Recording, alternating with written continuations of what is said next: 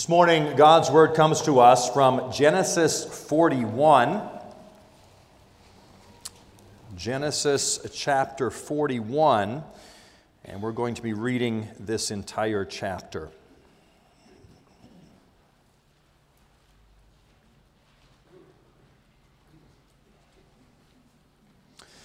Genesis 41, beginning at verse 1, what we hear now is God's word. After two whole years, Pharaoh dreamed that he was standing by the Nile. And behold, there came up out of the Nile seven cows, attractive and plump, and they fed in the reed grass.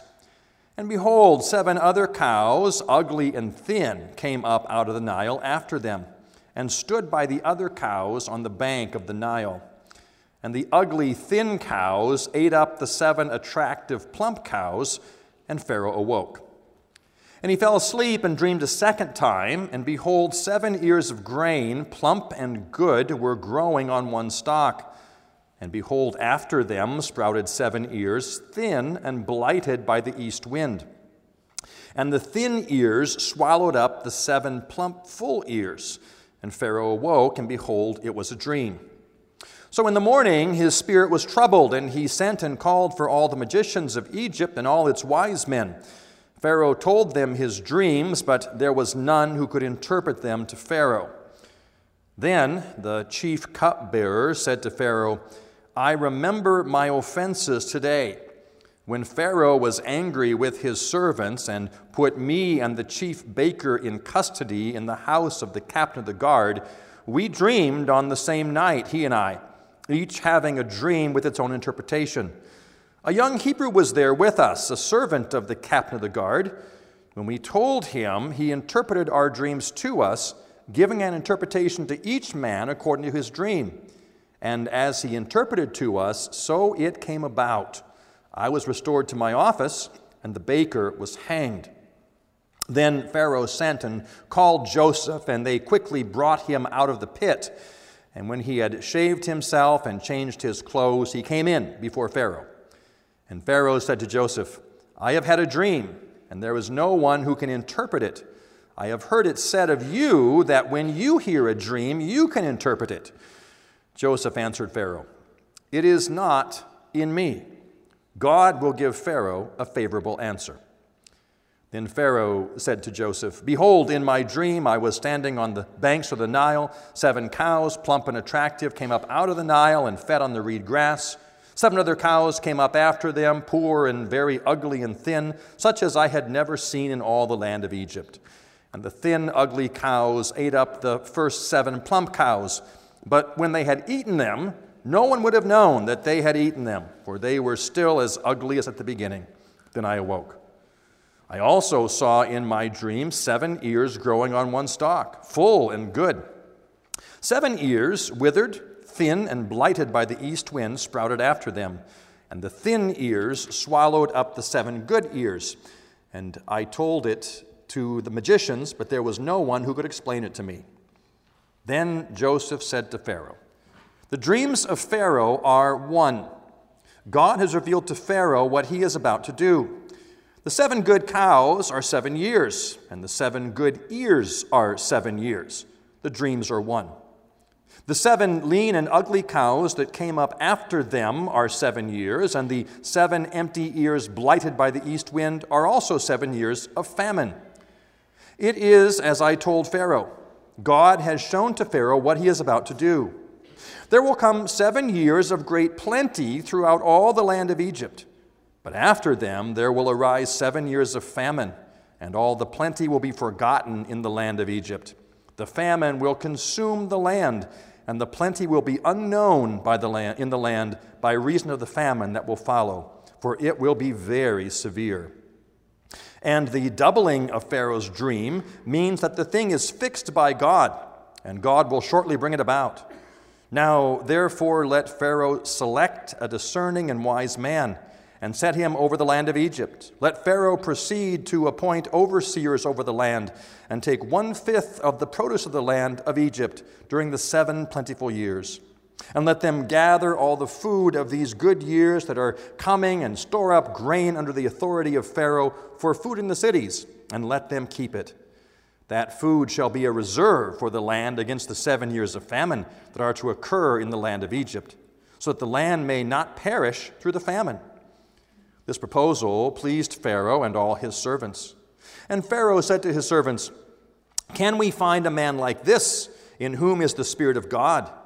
Then Pharaoh said to Joseph, Since God has shown you all this, there is none so discerning and wise as you are. You shall be over my house, and all my people shall order themselves as you command. Only as regards the throne will I be greater than you. And Pharaoh said to Joseph, See, I have set you over all the land of Egypt.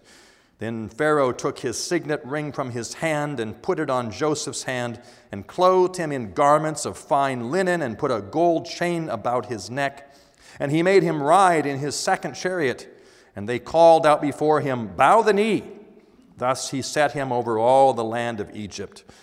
Moreover, Pharaoh said to Joseph, I am Pharaoh, and without your consent, no one shall lift up hand or foot in all the land of Egypt. And Pharaoh called Joseph's name Za-Anath Paneah, and he gave him in marriage Asenath, the daughter of Potiphera, priest of On. So Joseph went out over the land of Egypt. Joseph was 30 years old when he entered the service of Pharaoh, king of Egypt.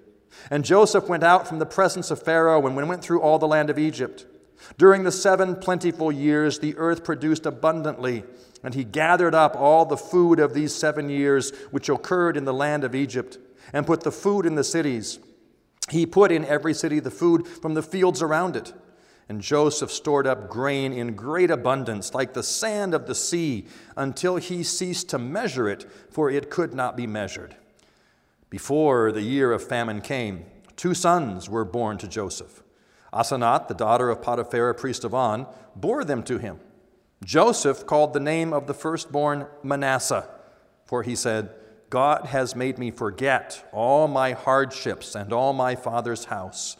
The name of the second he called Ephraim, for God has made me fruitful in the land of my affliction. The seven years of plenty that occurred in the land of Egypt came to an end, and the seven years of famine began to come, as Joseph had said. There was famine in all the lands but in all the land of Egypt there was bread. When all the land of Egypt was famished, the people cried to Joseph for bread. Joseph said to all the Egyptians, Pharaoh said to all the Egyptians, Go to Joseph. What he says to you, do. So when the famine had spread over all the land, Joseph opened all the storehouses and sold to the Egyptians, for the famine was severe in the land of Egypt. Moreover, all the earth came to Egypt, to Joseph, to buy grain, because the famine was severe over all the earth. Here we end the reading of God's holy word. I invite you to turn to the back of your Trinity Psalter hymnal to page 859 in the back section. Page 859, as this morning we will read Article 13 of the Belgic Confession. Reading from page 859, Article 13, entitled The Doctrine of God's Providence. We believe that this good God, after he created all things, did not abandon them to chance or fortune, but leads and governs them according to his holy will, in such a way that nothing happens in this world without his orderly arrangement. Yet God is not the author of, nor can he be charged with, the sin that occurs. For his power and goodness are so great and incomprehensible that he arranges and does his work very well and justly, even when the devils and wicked men act unjustly. We do not wish to inquire with undue curiosity into what he does that surpasses human understanding and is beyond our ability to comprehend. But in all humility and reverence, we adore the just judgments of God, which are hidden from us, being content to be Christ's disciples, so as to learn only what He shows us in His Word without going beyond those limits. This doctrine gives us unspeakable comfort, since it teaches us that nothing can happen to us by chance, but only by the arrangement of our gracious Heavenly Father. He watches over us with fatherly care, keeping all creatures under His control, so that not one of the hairs of our head, for they are all numbered, nor even a little bird can fall to the ground without the will of our Father. In this thought we rest knowing that he holds in check the devils and all our enemies who cannot hurt us without his permission and will. For that reason, we reject the damnable error of the Epicureans who say that God involves himself in nothing and leaves everything to chance. This is our confession of faith. Well, this morning we come to the end of the first section of the Belgic Confession. Uh, the Belgic is perhaps not laid out as clearly as some of the other confessions are, but this first section, these first 13 articles, all deal with the doctrine of God. God in how he reveals himself in uh, creation and in his word.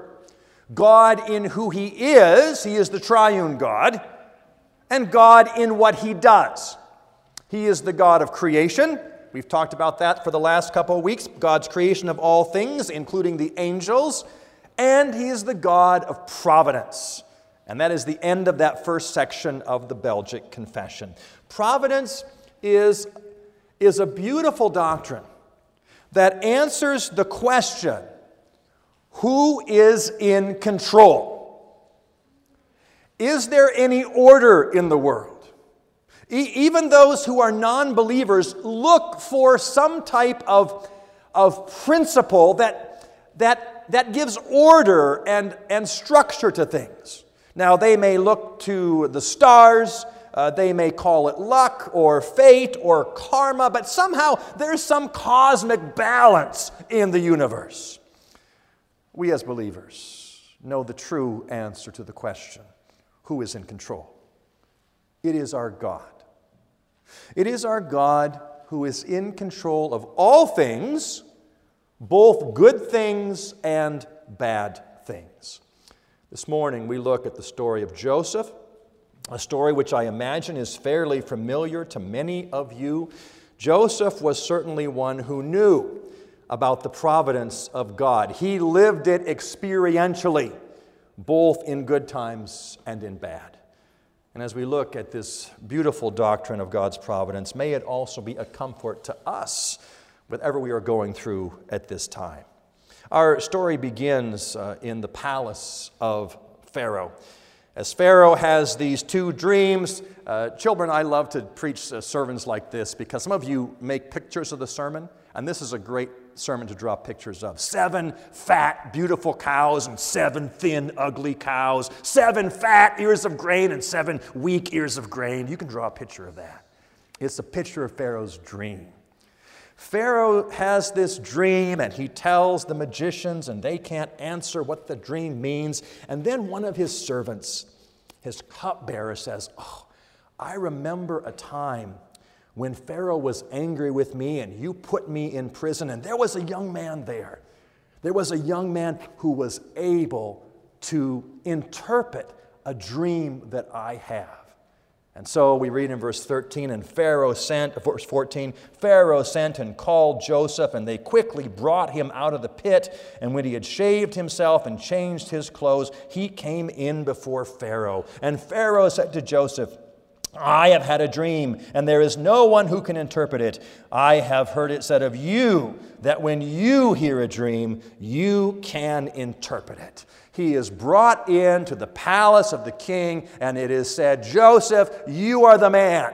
You are the one who can interpret the dreams that I have had.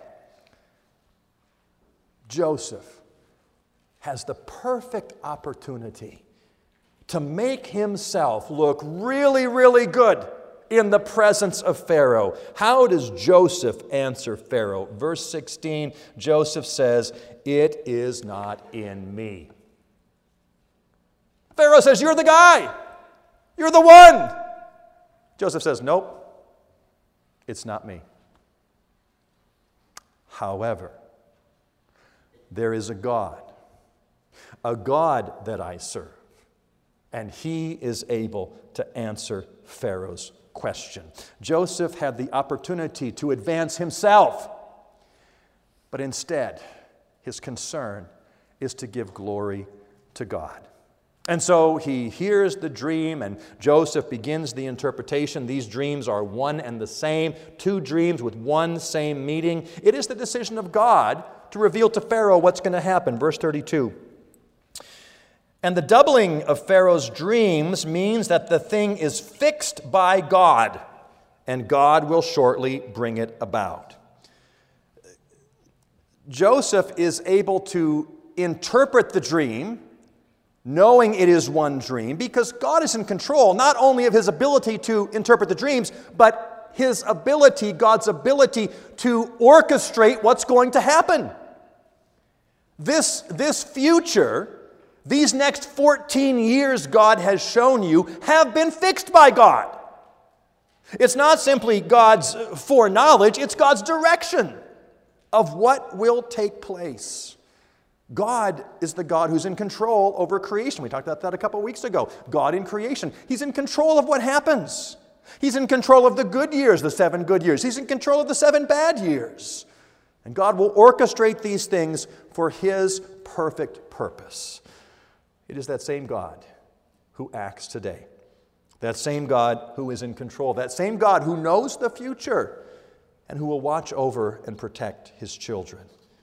And so Pharaoh hears the answer to his question, hears the interpretation of the dream. He says, Oh my goodness, we need to t- prepare for this. Let's find somebody wise who will, who will take care of things. There's no one wiser than Joseph. Joseph is placed in charge, in charge of the entire land of Egypt. Joseph is second only to Pharaoh himself. Verse 43 And he made him ride in his second chariot, and they called out before him, Bow the knee. Thus they set him over all the land of Egypt. Joseph, second in command to Pharaoh. Joseph in the palace. Joseph the ruler. Certainly, God's providence was shining down mightily upon Joseph. Where did Joseph begin in this story, children? Did Joseph begin in the palace? No. Joseph began in the prison. At the end of this story, he finds himself in the palace.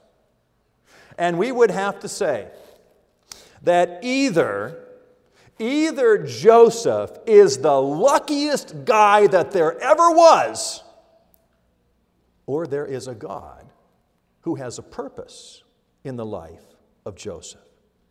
A God who would bless Joseph. A God who would place him in such luxury and such a beautiful place and in rulership. A God who takes Joseph and blesses him in the palace, blesses him with everything he could want. He begins a family. He's the ruler over all of Egypt. That same God, that same God is still in control today when things go well. When things are going well for us, when we're living in the palace. The problem is when we are living in the palace, it's very easy to forget this is a blessing of God. It's very easy for us to want to take glory to ourselves. Look what I have accomplished. Look what I've done for myself or for my family, rather than giving glory to God. So easy to forget. We need the reminder that Joseph, even in the palace, does not bring glory to himself. Joseph brings glory to God when things are going well. And, and Joseph recognizes God's providence not only in the palace, but also in the prison. Again, how does this chapter begin? Verse 41, uh, chapter 41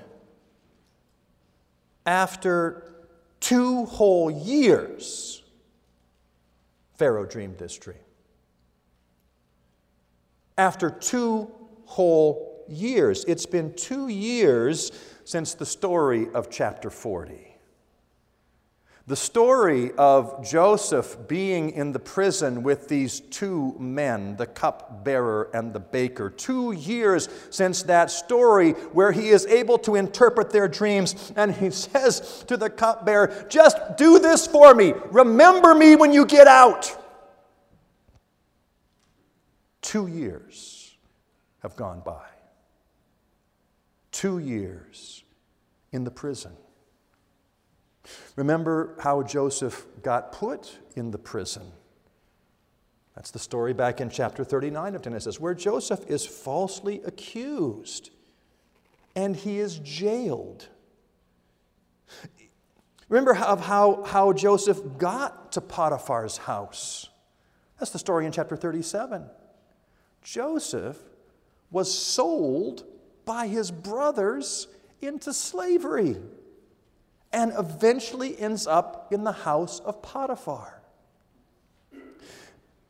God was in control when Joseph was in the palace. God was also in control when Joseph was in the prison. In fact, we read in uh, chapter 39 about Joseph being in prison, chapter 39, 21. But the Lord was with Joseph and showed him steadfast love and gave him favor in the sight of the keeper of the prison. God was in control in the palace, God was in control in the prison. And God is still in control today. Perhaps you are not in the palace right now. Perhaps you are in the midst of those two long years in the prison. When there are difficulties in your family, difficulties between husband and wife, difficulties between parents and children, God is still in control. He has not left us. When it is, when it is our company that is downsizing and we are becoming unemployed or underemployed, God is still in control. Whether in the palace or whether in the prison. Because, because God continues to work his purposes out. We say, why? Why are these things happening to me? Why am I going through this right now? And as a confession of our faith, sometimes the only answer is it is the providence of God.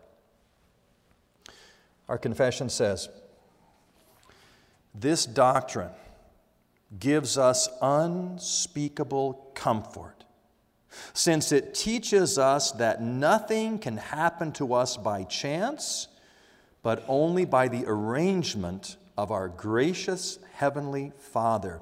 He watches over us with fatherly care, keeping all creatures under His control, so that not one of the hairs of our heads, for they are all numbered, nor even a little bird can fall to the ground without the will of our Father the truth of God's providence, that He is in control at all times, gives us unspeakable comfort.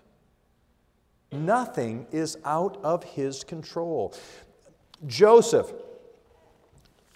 Joseph could never have imagined when sold by his brothers that this was somehow God working out his plan. Joseph could never have imagined when he is in Potiphar's house and wrongly accused and thrown into prison that this was all part of God's plan. Joseph couldn't imagine those two years waiting, waiting, waiting for something, that this was all part of God's plan. But it was all part of God's plan. Even in the prison, and also in the palace. God is working his purposes out. We read in verse 57, the very last verse of this story. Moreover, all the earth came to Egypt to Joseph to buy grain because the, the famine was severe all over the earth. God orchestrated all of these things not only to keep Egypt alive, but to keep Joseph's family alive. We know from the following stories Joseph's family will come and interact with him. The covenant line will be preserved because Joseph was living under the providence of God, whether in the palace or whether in the prison. He's sold by his family in order to save his family, that the covenant line may continue. When bad things happen, when hard times come, we have to remember God is still in control and He is working out His purposes even though we don't see it and can't understand how in the world this can be for God's glory. Again, from our confession.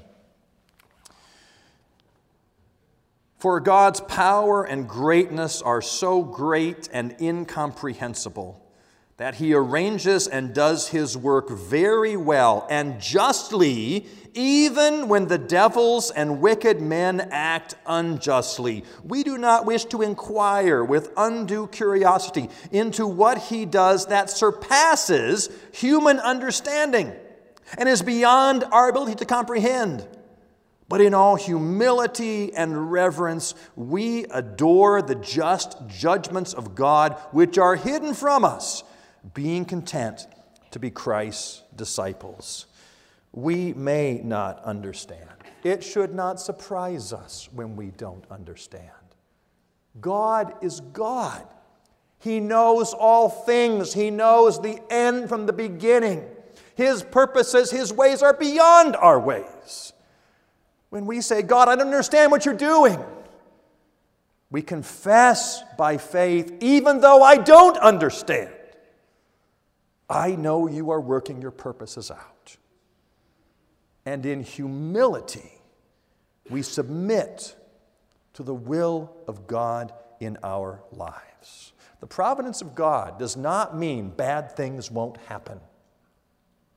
The providence of God means that when bad things happen, God is still at work. Joseph learned the lesson of God's providence.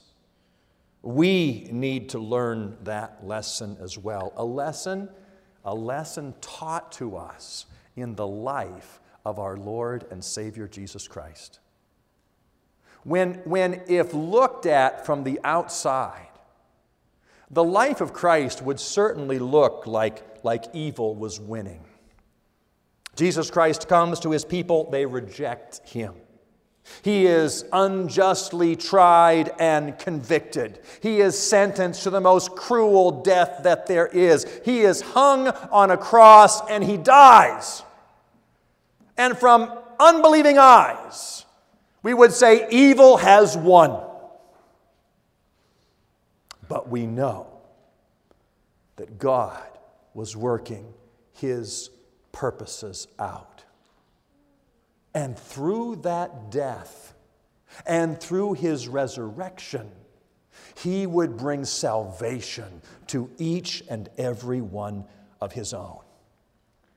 God was in control, even in the greatest crime of all humanity. The assurance that God gives us that for all who belong to Jesus Christ, He will continue to work out His purposes in our lives.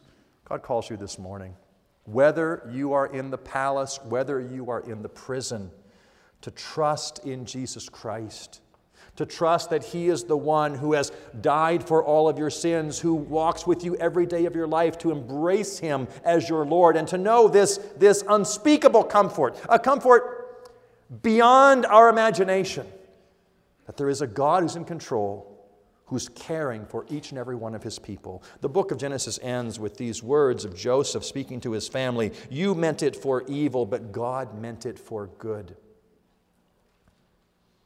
In the palace, in the prison. God works his purposes out to bring himself glory and for the ultimate good of his own children. May we embrace Jesus Christ and embrace this glorious truth our God is in control. Let's join together in prayer. Lord our God, we confess truly your ways are beyond our ways, your thoughts are beyond our thoughts. We have spoken of things this morning that truly are beyond our understanding. How even the evil that comes our way is under your control and working out your purposes. Oh Lord God, help us to, to trust you more and more to trust your word and your faithful promises that you will never leave us, you will never forsake us, and even in times of difficulty, you are there with us. Strengthen our faith, O God. We pray in Jesus' name. Amen.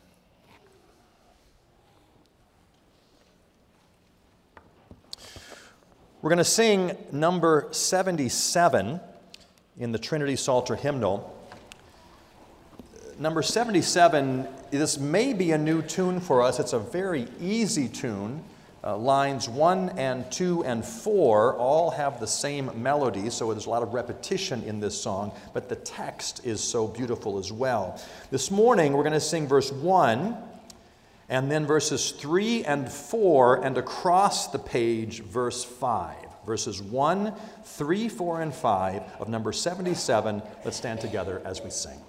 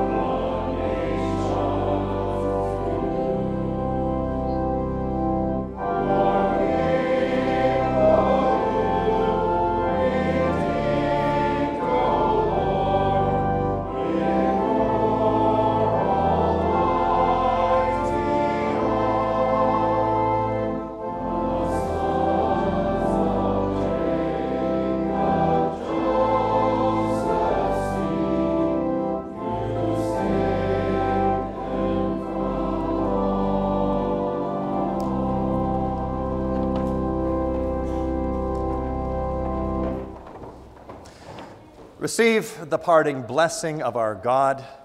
The Lord bless you and keep you. The Lord make his face shine upon you and be gracious to you. The Lord turn his face towards you and give you peace. Amen.